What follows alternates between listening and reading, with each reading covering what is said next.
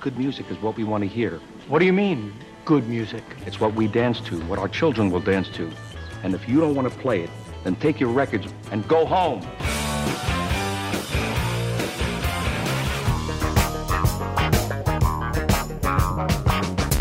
Did you have a band? Good or bad? It's a great band. It's a bad band. It's like pizza, baby. It's good no matter what. There's music in the Get them air.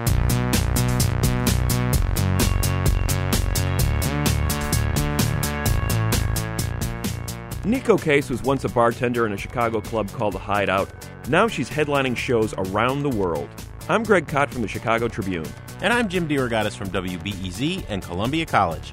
Neko Case performs songs from her much anticipated new album, and then we review an album from a real up and comer, Paul McCartney.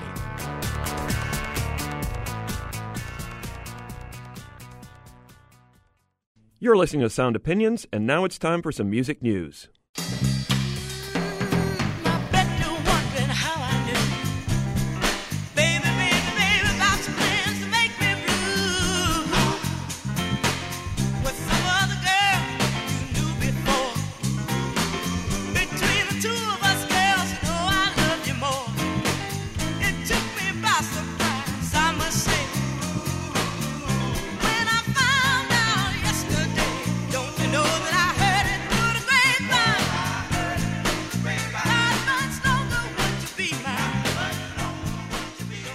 We have a couple of headlines this week in our ongoing coverage of the big changes in the music industry in this new millennium. Twitter is ending its music app. What? Twitter had a music app? They did. They launched it with big fanfare six months ago. Hashtag music. And uh, it quickly rose to number six when it was introduced on Apple's free app rankings.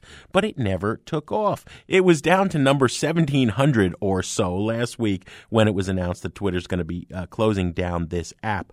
The big problem seems to have been that the hashtag music app was never fed in to Twitter's main news feed. So people just didn't know it was there and weren't taking advantage of the music and videos streaming over Twitter. But I think this underscores how even huge companies that are very successful on one end of the net can fail when they dabble with music. There was an interesting piece in The Guardian recently, Jim, basically saying, Is Instagram killing the music video? Artists are failing in the way they are using that photo sharing site, undercutting their own videos. You know, it, it can cost hundreds of thousands of dollars to make a video still, even a million for if you're a big pop star like uh, Rihanna or Britney Spears. And the piece in The Guardian was basically saying Rihanna's posted 33 Instagrams of her upcoming video.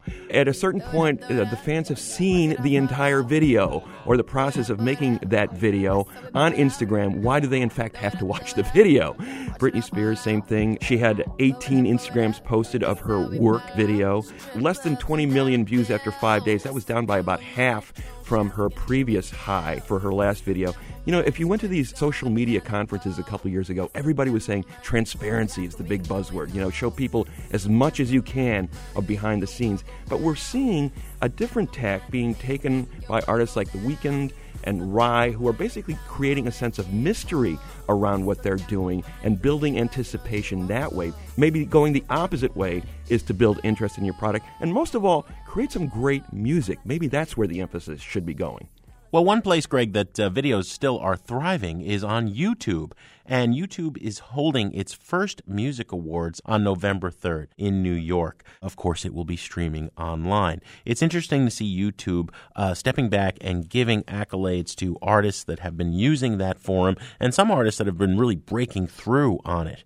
Now, Video of the Year has some very familiar names Demi Lovato, Justin Bieber, okay, big with the tween market, uh, Miley Cyrus, but also some artists that really came up and were made by YouTube. Epic rap battles of history with that political clip uh, mashup thing that they had between Barack Obama and Mitt Romney. I think the most interesting categories are the YouTube Breakthrough and Innovation of the Year.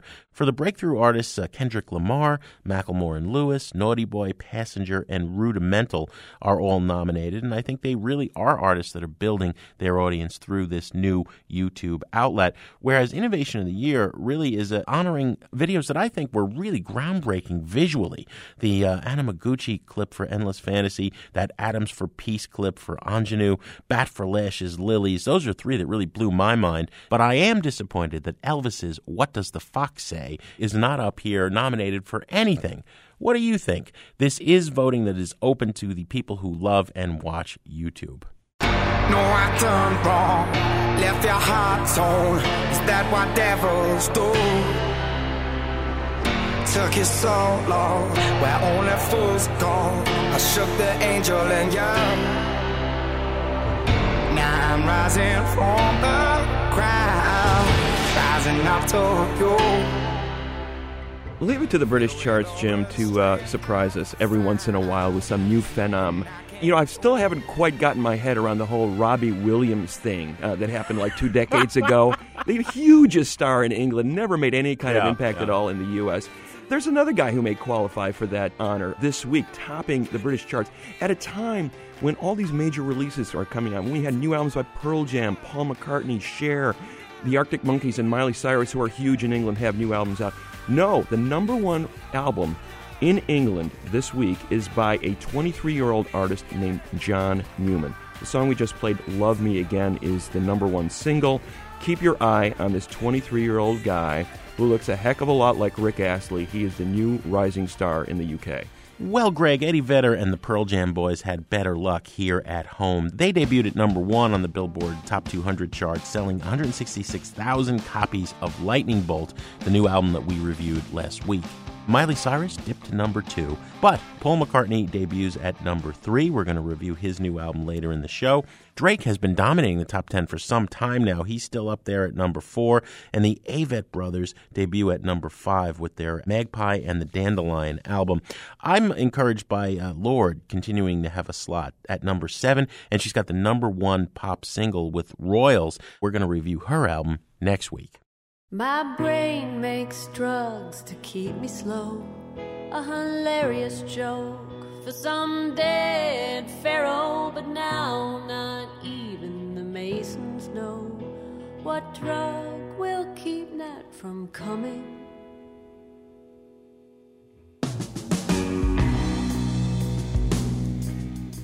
You're listening to Sound Opinions, and that song is Night Still Comes from the new album by Neko Case. The worse things get, the harder I fight. The harder I fight, the more I love you. That's a real mouthful, and that's Neko's sixth release. Over the past few years, she's let the world see a little bit more of her humor and given them some more insight into her personality, even though she still lives pretty privately in this farm out in Vermont. The songs on this album, not to mention the tweets that she's been giving over the last couple of years, are more revealing than ever. And just as this album is poised to bring her to bigger stages around the world, Jim and I thought it'd be a lot of fun to bring her back to the place where it all started the Chicago Music Club, The Hideout. Neko Case worked as a bartender at the Hideout in the early 2000s when it was the unofficial home to Chicago's alt country scene. Eventually, she moved from self release status to a much more powerful label, Anti Epitaph, where she's on a roster with everyone from Mavis Staples to Kate Bush. This new release deals heavily with Neko's romantic frustrations, which you could hear on Night Still Comes. And that was one of the tracks she performed for us live at the Hideout earlier this fall when she was joined by Eric Bachmann on keyboards and guitar and Kelly Hogan on backing vocals.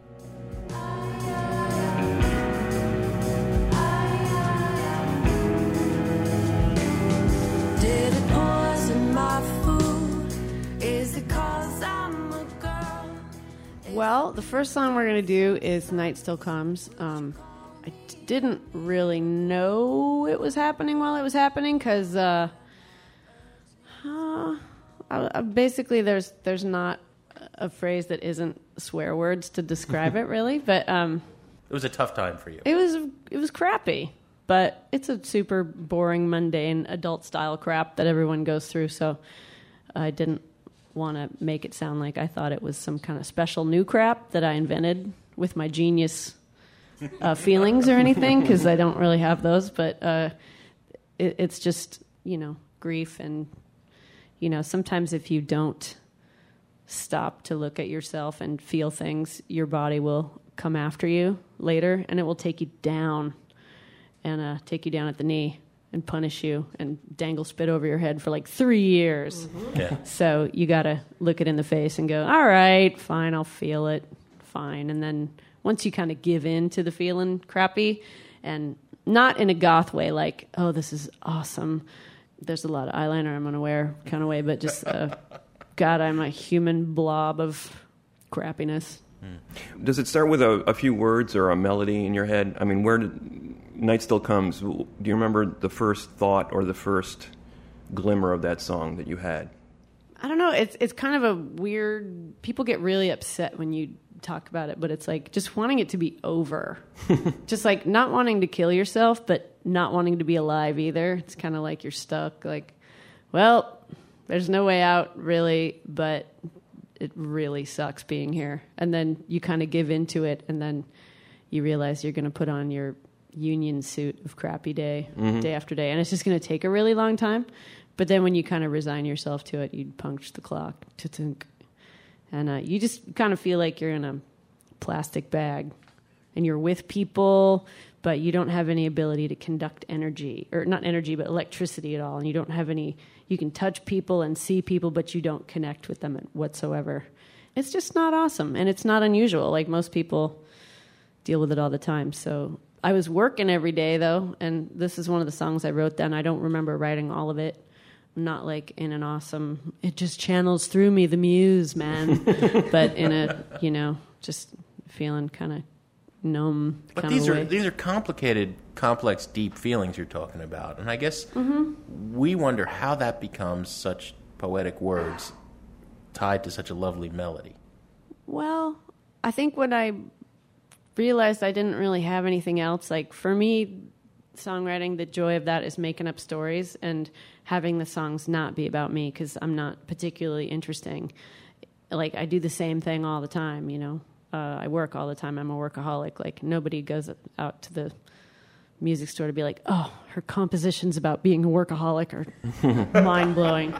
Um, so I, I I realized that these were the songs I had, and it wasn't gonna get far removed, and I was pretty down about that. But then I just kind of realized, well, you got to trust your audience at a certain point, and if they don't like it, they don't like it. But they're nice; they've been around for a long time, so give them the benefit of the doubt that they can show up and you know not think you're such a bad person for making a record about yourself.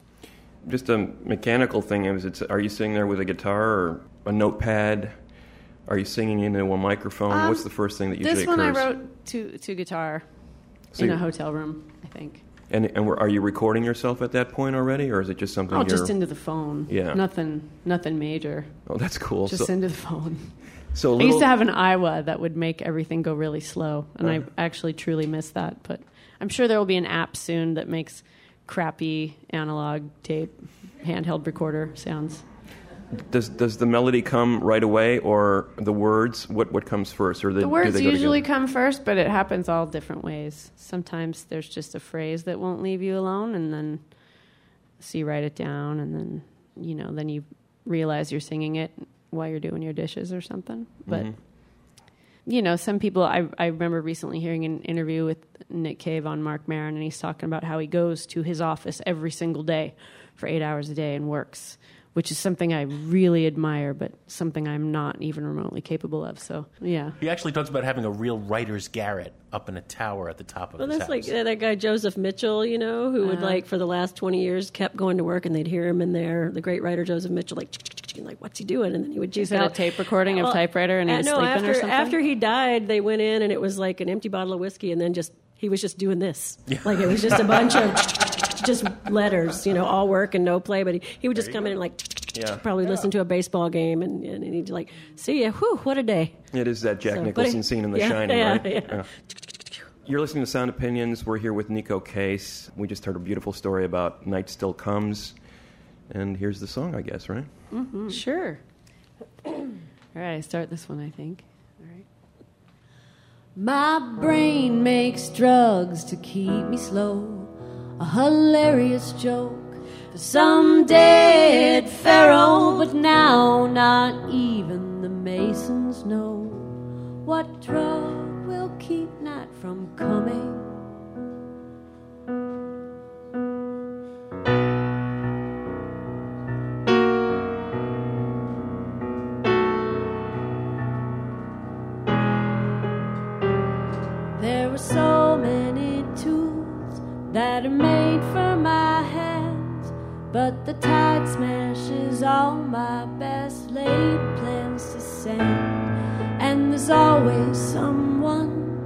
Say it's easy for me.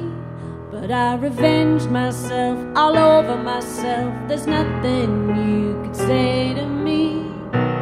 You never held it at the right angle. You never held it at the right angle. Catch a, catch a, catch a, catch a falling star. Wash your hands of it. Catch a, catch a, catch a, catch a falling star. Because you can't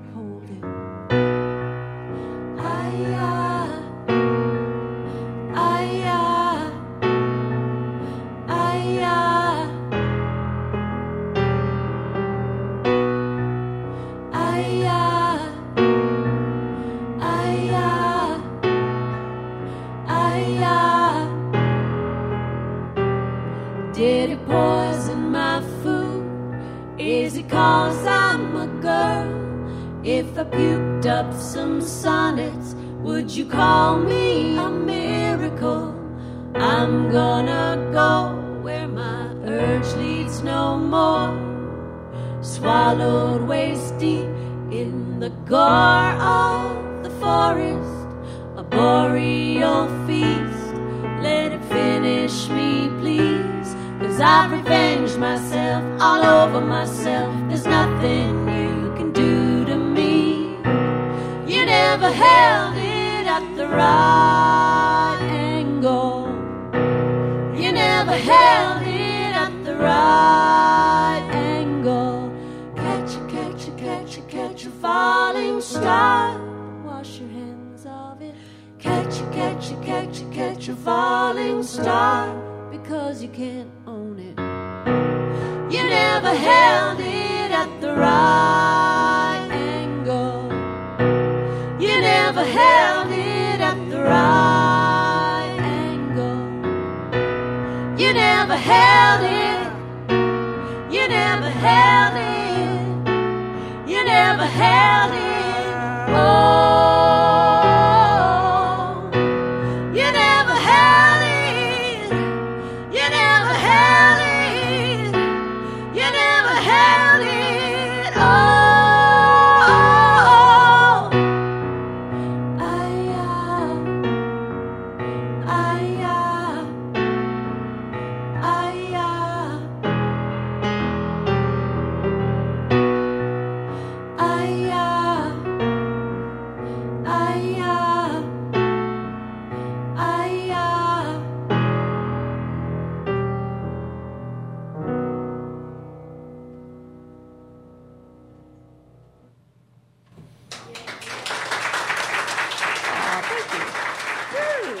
Was Night Still Comes from Neko Case with Kelly Hogan and Eric Bachmann live on Sound Opinions.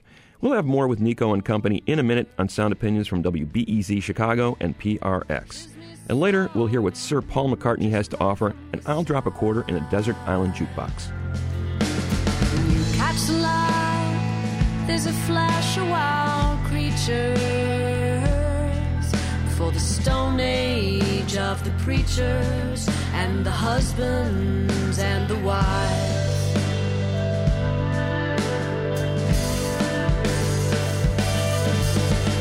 You catch light, the flood changes direction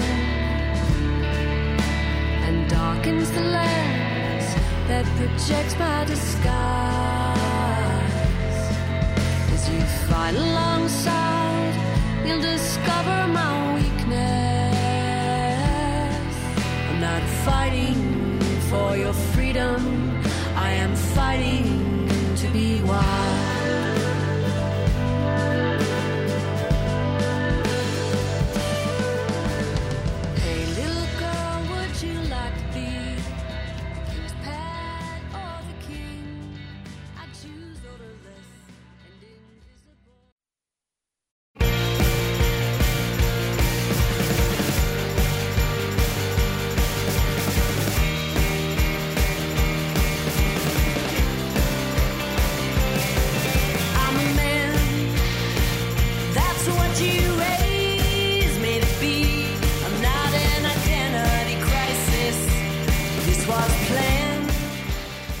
Welcome back to Sound Opinions. I'm Greg Kot with Jim DeRogatis, and that's a song called Man. It's by our guest this week, Neko Case. Now, for many of you, Neko's a name you already know, but of course she didn't start that way. You know, she was slogging her way through the music industry, and like many musicians, had to do a number of side gigs to supplement her income. One gig was as a bartender at the legendary Chicago club, The Hideout. So we recorded our conversation there hours before Nico headlined its annual music festival before thousands of people. But first, we wanted to hear her memories of those early days.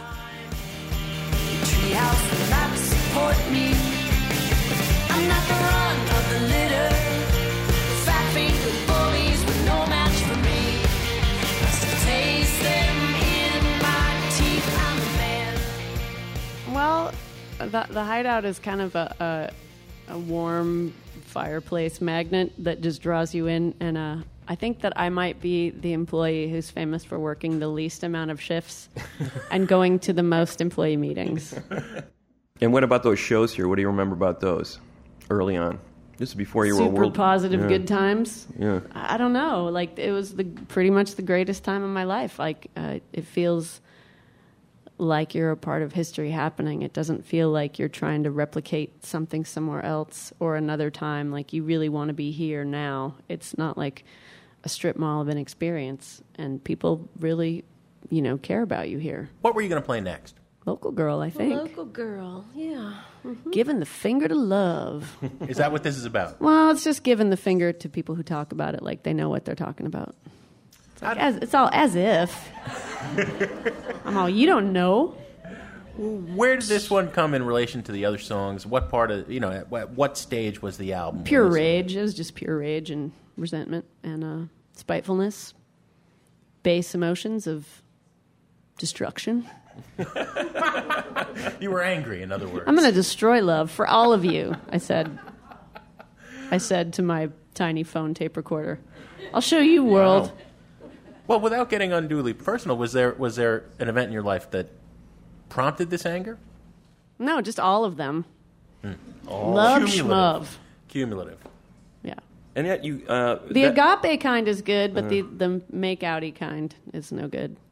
So you're celibate now, like Morrissey. No, I just it just I have a really bad attitude, obviously, as you can see from this song. So I'm not really drawing that energy toward myself. I'm a lesson in how not to to get any action because I'm I'm a pissy old weasel, probably. I'm a pissy young weasel, but So what's striking about that is what you just said, the anger that was there, and yet you've got this beautiful arrangement, th- those bell-like tones and the and the chorus in there. It doesn't get you laid. Yeah. so the beauty of the music doesn't help. no, not at all. Did, did you look at that though as sort of like I need this song needs something to make it listenable? I mean, it's so angry and it's so I've got all this bile, so I'm going to surround it with these beautiful sounds, almost like Well, no, camouflage. the melody or- was fine. Yeah. it was just the sentiment. I mean, Yeah. I, if I didn't tell you that's what it was about, maybe you wouldn't know. I don't Mhm. know. I, I'm too close to it. I- just feel like might as well just be honest. It was just me feeling sorry for myself, Mhm. like a total baby.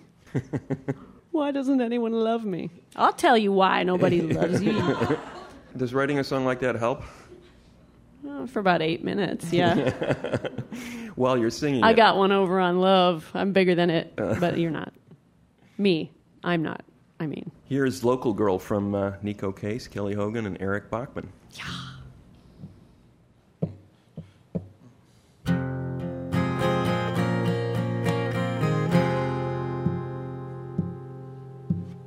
I pass the light that the young people make out joyfully. It's wasted. I feel the weight of the needles repeat and sigh. Saying my weight in metric trash, trip the light in Saturn's embrace. You give up for some local girl while our lights, our lights blot out a face. All of you lie about You know you do. All of you you, shame on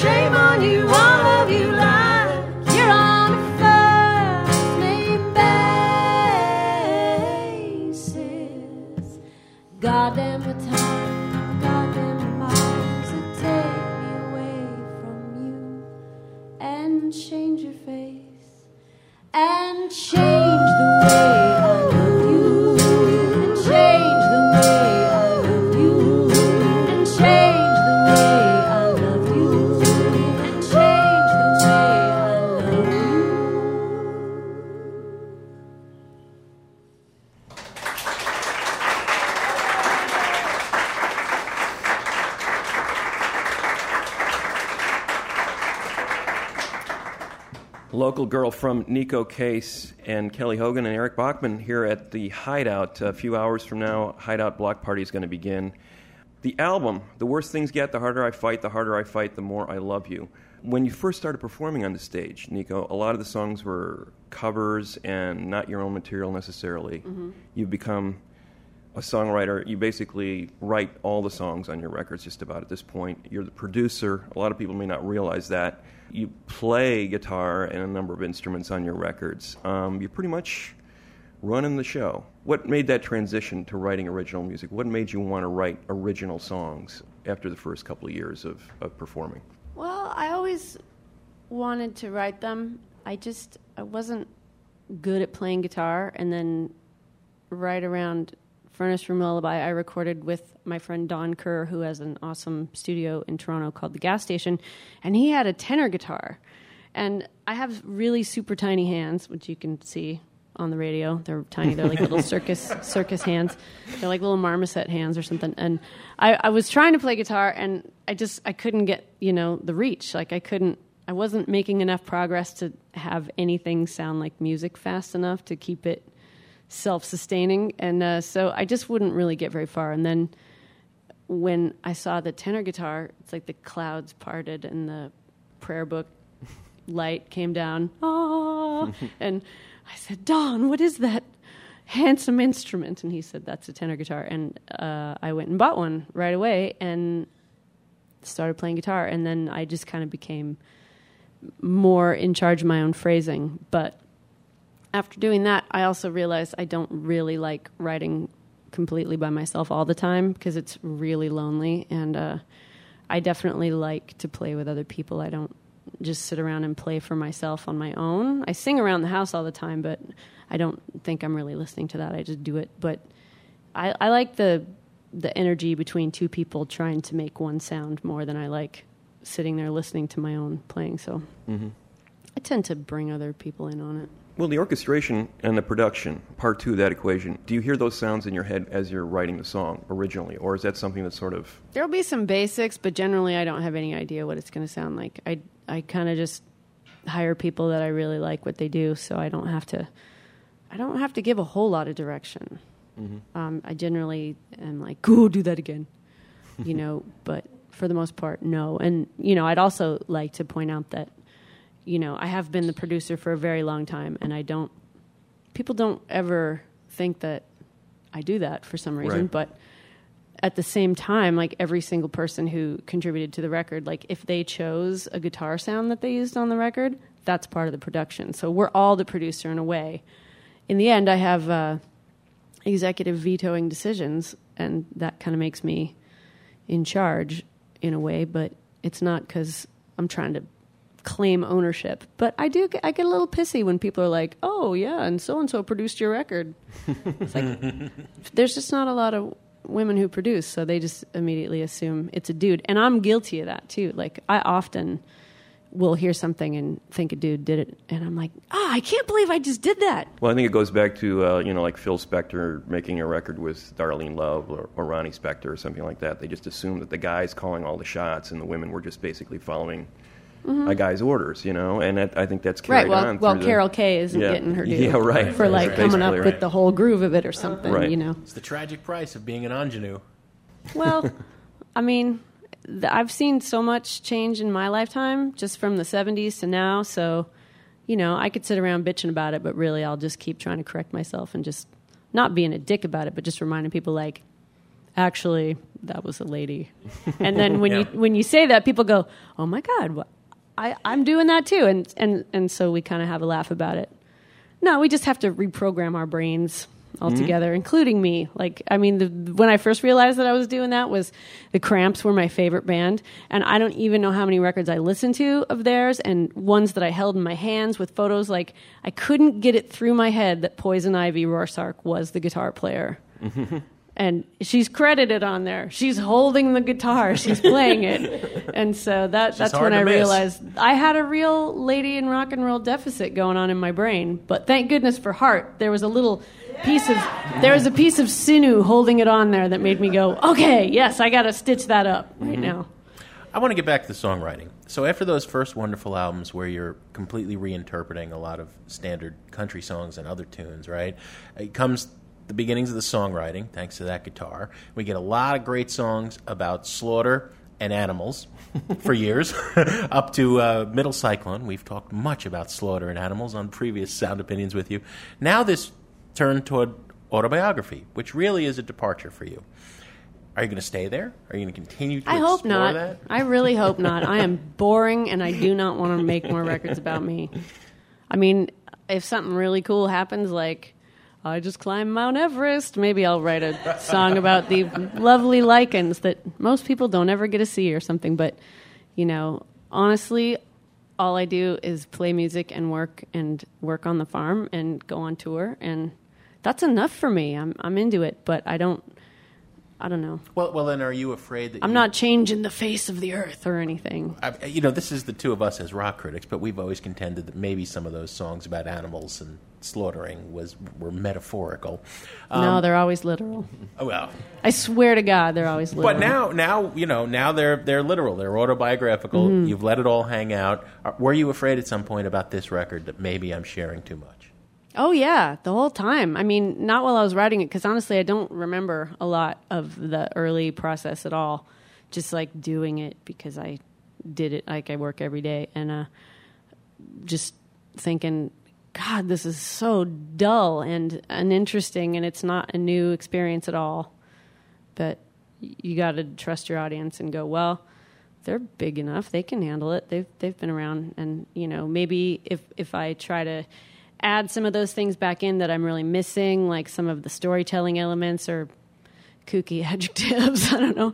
Maybe people can make it about themselves. I mean, hopefully people don't have to make it about themselves because it's kind of a downer, but I Yeah, did but- make but- fun of but- myself a lot though on the record. So there there is like I don't care how detrimental people say it is or how dangerous it is. Like it's it's pretty hilarious to be super depressed sometimes. Like Well, there's some seriously funny I think stuff that goes on. I think it was brave, and I think it was generous. You know, we're all going through. I wouldn't go with generous. I would, I would. You know, I mean, my parents are are, in, are of a certain age, and it's really difficult to It'd see them falling apart. And and your parents died, and your grandmother died, and you're sharing a lot of these feelings.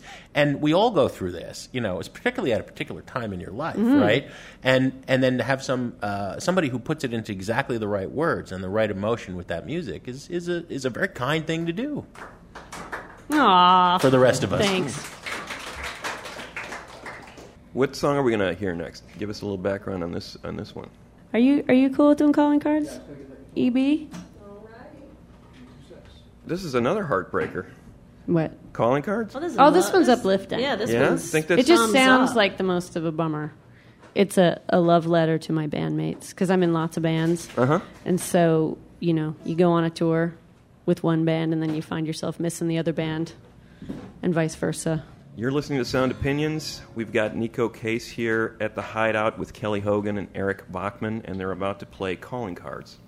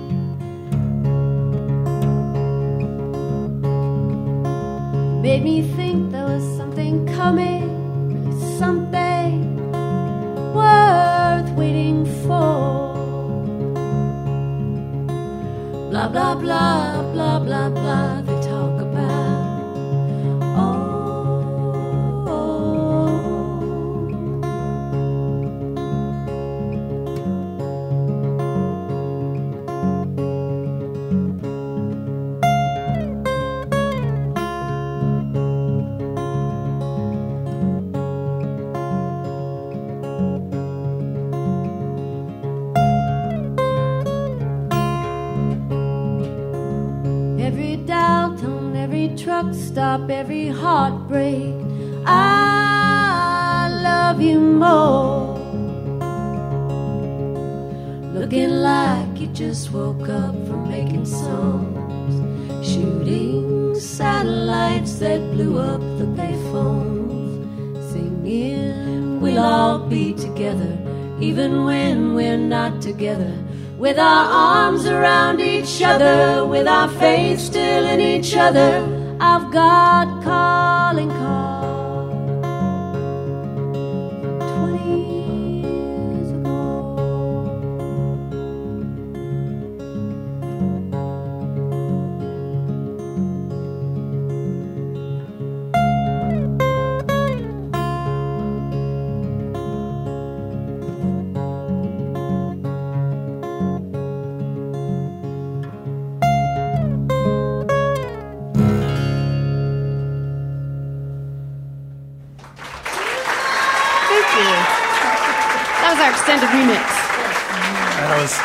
Beautiful. Calling cards by Neko Case, Kelly Hogan, Eric Bachmann. Thank you so much. Hey Kelly, we can't have you on this stage and not ask you how's the follow up to that spectacular album you put out. My album of self-flagellation. I like to keep myself in pain. We love that record though. Are you making Um, a new one? I'm working on some lyrics and I'm, I'm hatching it like an egg. The friendship and the partnership you've had as as vocalists, uh, as as uh, co-conspirators. Were you worried about Neko being in this dark place, making these Oh, songs? sure. And were you what were you thinking when you were hearing the songs? Well, uh, well, when I was hearing the songs, I mean, every time I get demos, it's just like, whew, and uh, I, I'm, she's my hero of because I don't write many songs, so she's my hero of letting her own freak flag. She runs it up the flagpole, and every record there's more embroidery on it, and more spiders, and more guts, and you know. And but that you know, the more detail is it just the more universal, and I think people can relate to your songs on this record too. But um, she, yeah, I, I'm she. She must. We're like it's more familial, you know, sisters. So yeah, we we help each other. We're like out. those chipmunks in the um, Oh no! in the Warner you. Brothers Oh no! I insist. After you. no, no. Oh no! Indubitably after you. So no, I, I had her. Well, we call this Booby What Island. happened to our was like, vegetables? Come over here on Booby Island, girl. I got you. But um, I mean, as far as like the first time I heard "Nearly Midnight Honolulu," the demo for that, and I was just, I mean, that song is. Uh, she'll say like is written verbatim. It was like a. That's exactly what happened, and I was, I was just crying, and I was like, this is gonna help so many people. This is gonna unlock and shake up that box, and just like. It's it, it's going to help so many people. So she's my idol. We were waiting for the shuttle to take us to the aeroplane. When your mother said, your mother said, like I couldn't hear her, she said, Get the fuck away from me. Why don't you ever shut up? Get the fuck away from me. Oh, oh. We really want to thank Neko Case, Kelly Hogan, Eric Bachmann for being on Sound Baby, come out and meet you in the street. You can listen to all of Neko's interview and performance again on soundopinions.org. Have you got a comment or anything else on your mind about music? Give us a call on our hotline, 888 859 1800. Jim and I will be back after a short break on Sound Opinions from WBEZ Chicago and PRX with a review of the new album by Paul McCartney.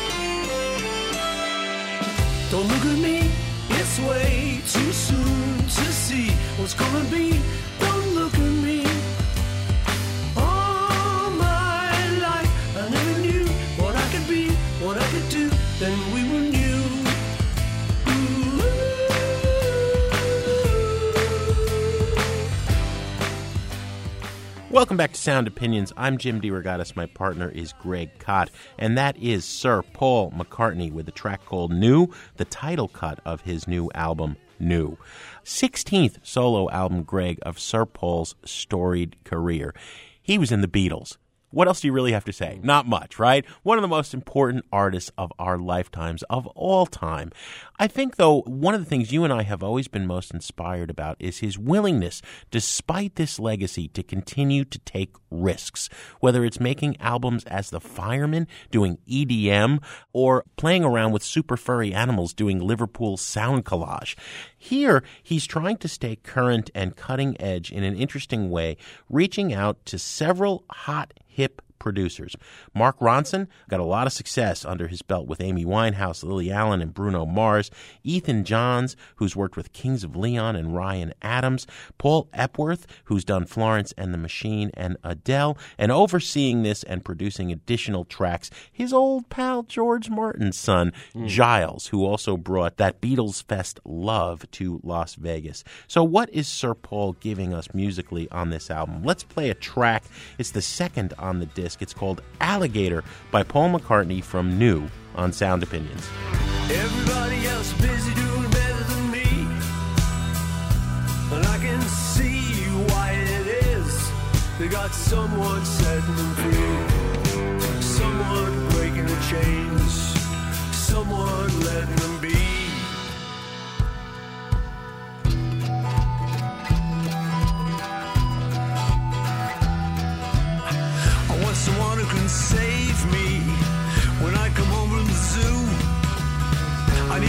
Somebody who's a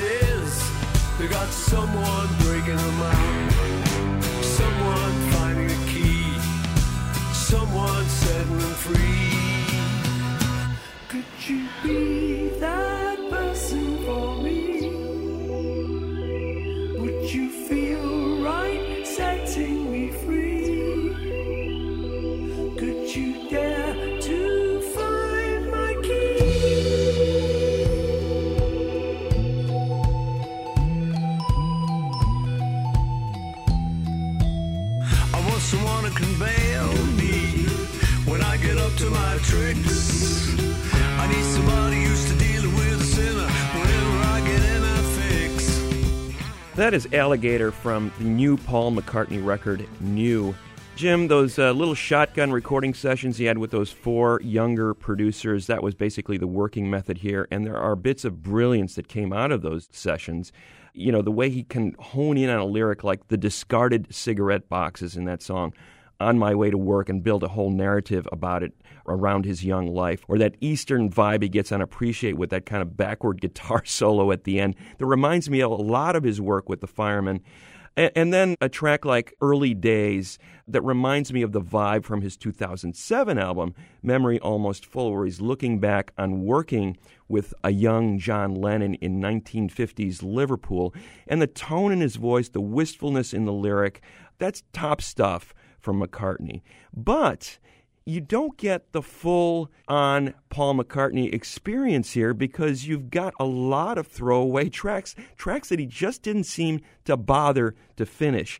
Some of those one syllable rhymes that he's coming up with in songs like Queenie Eye and Looking at Her and that bouncy song I Can Bet, they sound like toss ups. Like, hey, Paul, you needed to roll up your sleeves and work on these songs a little bit longer to get them up to A level. That Coldplay style arena anthem that he did, Everybody Out There, where he's saying, hey, anybody out there, talk to me. I can't hear you. Yeah, yeah, you know, that, that, that whole shtick of you can just see he's going to be playing this in the stadiums when he's touring over the next couple of years.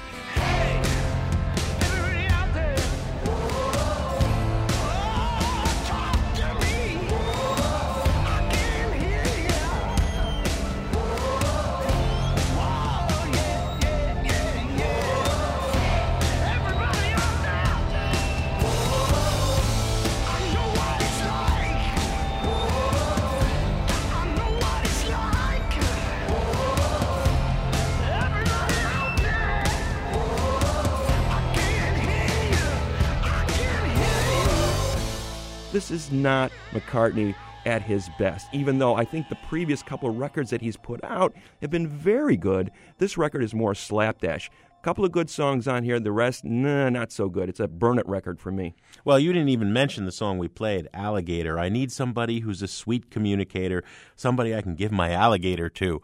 It's laudable for him to work with these sonic craftsmen who are going to challenge him. And his band, we've made this point several times in recent years, is excellent. You know, some great young players who really can kick his butt hmm. on stage. It's a shame, though, that everyone remains cowed of this genius and unable to say, hey, Paul. you got to write some new words for alligator dude okay? Uh, you know obviously lennon and mccartney being the, the greatest collaborators in rock history he just uh, never has had anyone who's had you know the courage to go up to him and say paul this is only half baked let's work on it a little longer. Uh, you know sonically this album is wonderful. I don't like when he's in the good old days mode. Give us some songs about being here now and work a little harder on the lyrics Still in all, it's Paul McCartney. I'm glad he's still making music. I give it a burn it for that reason. I tell you, little buddy, this whole island is bewitched.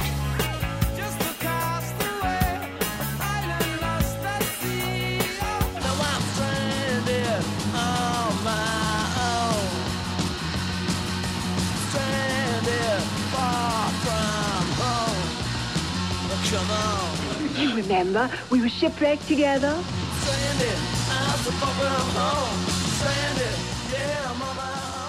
Greg, those introductory sounds means it's time to choose a track for the desert island, a song we cannot live without. What do you got? Jim, talking about Paul McCartney got me thinking about Harry Nilsson because uh, Harry Nilsson's got a big new box set of his albums just out. Nilsson was a confidant, friend, muse for the Beatles uh, when his career began in the late 60s. McCartney and John Lennon both championed him. And in fact, John Lennon worked with Nilsson on a record that came out in 1974 called Pussycats. Now, prior to this, Nilsson had had quite a bit of success. He'd written a song called One, which became a huge hit for Three Dog Night. He sung Everybody's Talking, which was a huge hit for the Midnight Cowboy movie. He had just released the Nilsson Schmilsson record, which had a number one hit called Without You on it. People loved this guy as a songwriter, as a creative arranger, a guy with a three and a half octave range in his voice. However, the time that these two guys got together, this was the infamous lost weekend for Lennon, that time apart from Yoko Ono. He was basically drinking and drugging himself to death in Los Angeles. Harry Nilsson was following suit. His marriage had just broken up. These guys were in a bad place mentally. In addition, Nilsson's beautiful voice was all but shot. During one of the binges that he had been on, he did some serious damage to his vocal cords and basically recorded this record with less than half the voice that he once had. So there was a lot of things wrong with this record. It got panned when it came out, but I found two or three things on here that are absolutely brilliant in kind of an off putting way because nobody expected these kind of things from Harry Nilsson at this point.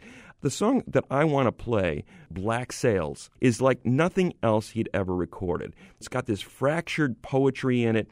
It's got this voice that sounds like it's teetering on the edge. It's this song about obsession this chilling string arrangement that Lennon came up with. Holy mackerel. Commenting on what's going on in the song.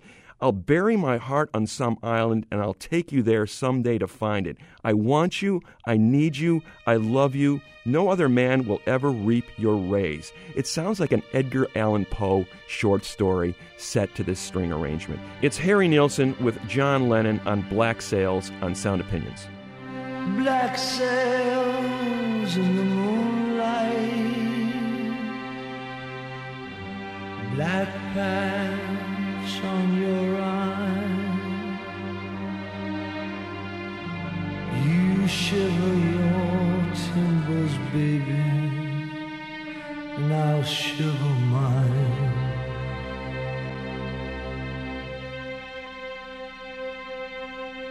A treasure map is hidden on your lace. Your veins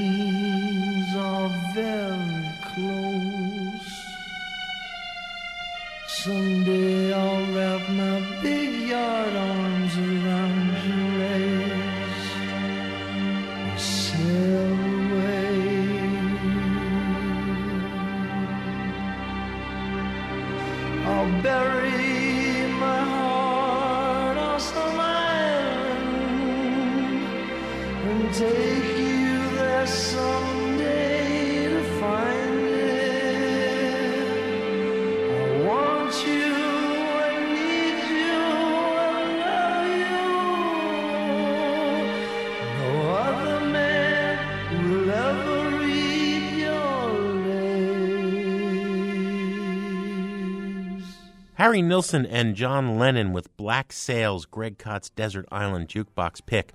Greg, what do we have on the show next week? Jim, next week, time for a classic album dissection. This week, the 45th anniversary of Van Morrison's Astral Weeks. Greg, as always, we have some thank yous to say. Special thanks to Adam Yaffe and The Hideout for that recording with Neko Case. Sound Opinions is produced by Jason Saldanha, Robin Linn, Anthony Martinez, and our intern, Jake Smith. And we have a little bit of news on the way out. We have to say Mazel Tov for the uh, nuptial announcement from Kanye West and Kim Kardashian. But really, yay. You don't do it at the home of the Sox or the Cubs? What's wrong with you, Giant Stadium? Eight five three five nine three seven Angela, come make it to the phone if you care to leave your name and number. She'll give you a ring when she is home. On Sound Opinions, everyone's a critic. So now it's time to hear what you have to say. New messages. Jim and Greg, what's going on, guys? This is Ben from Los Angeles. Lately, you guys are killing me with these pretentious, boring artists.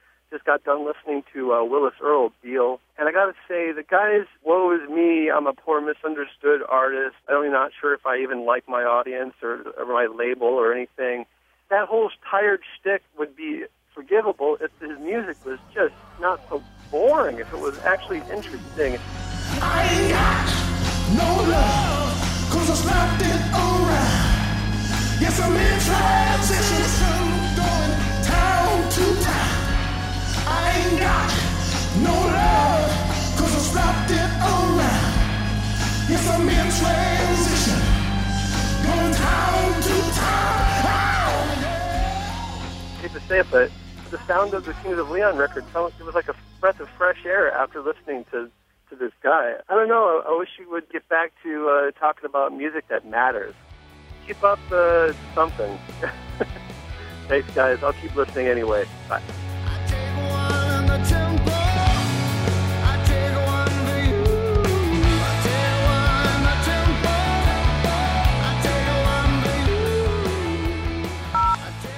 I was just listening to your Halloween selections. Judy Collins, 1968, Pretty Polly. Really brutal, bloody murder at the end of that song, and besides being an awesome blues song. My name is Sandy, and I am in Chesterton, Indiana. Thank you.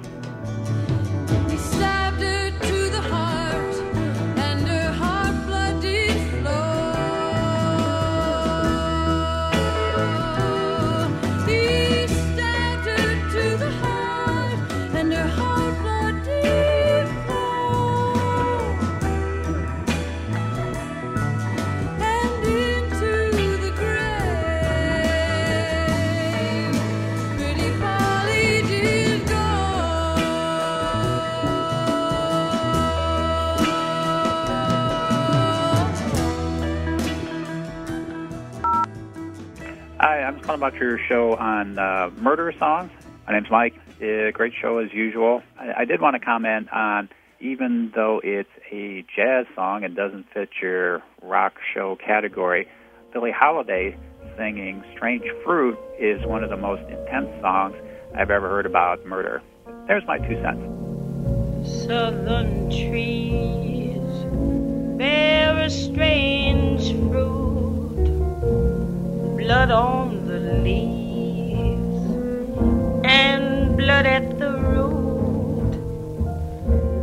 bodies swinging in the southern breeze, strange fruit hanging from the poplar trees.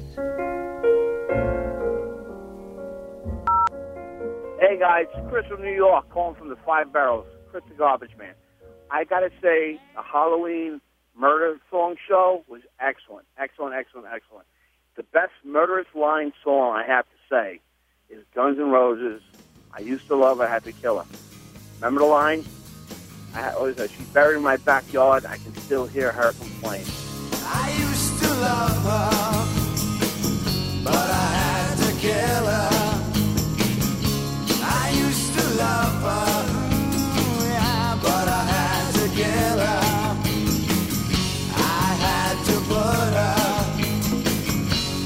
Six feet under, and I can still hear her complain. Classic, classic, classic. Trust me, I used to think about that when I was going through my divorce. All right, guys, you take care. Bye. No more messages. To give us your opinions on Sound Opinions, call our hotline, 888 859 1800. We'll be back next week with more Sound Opinions, produced by WBEZ Chicago and distributed by PRX.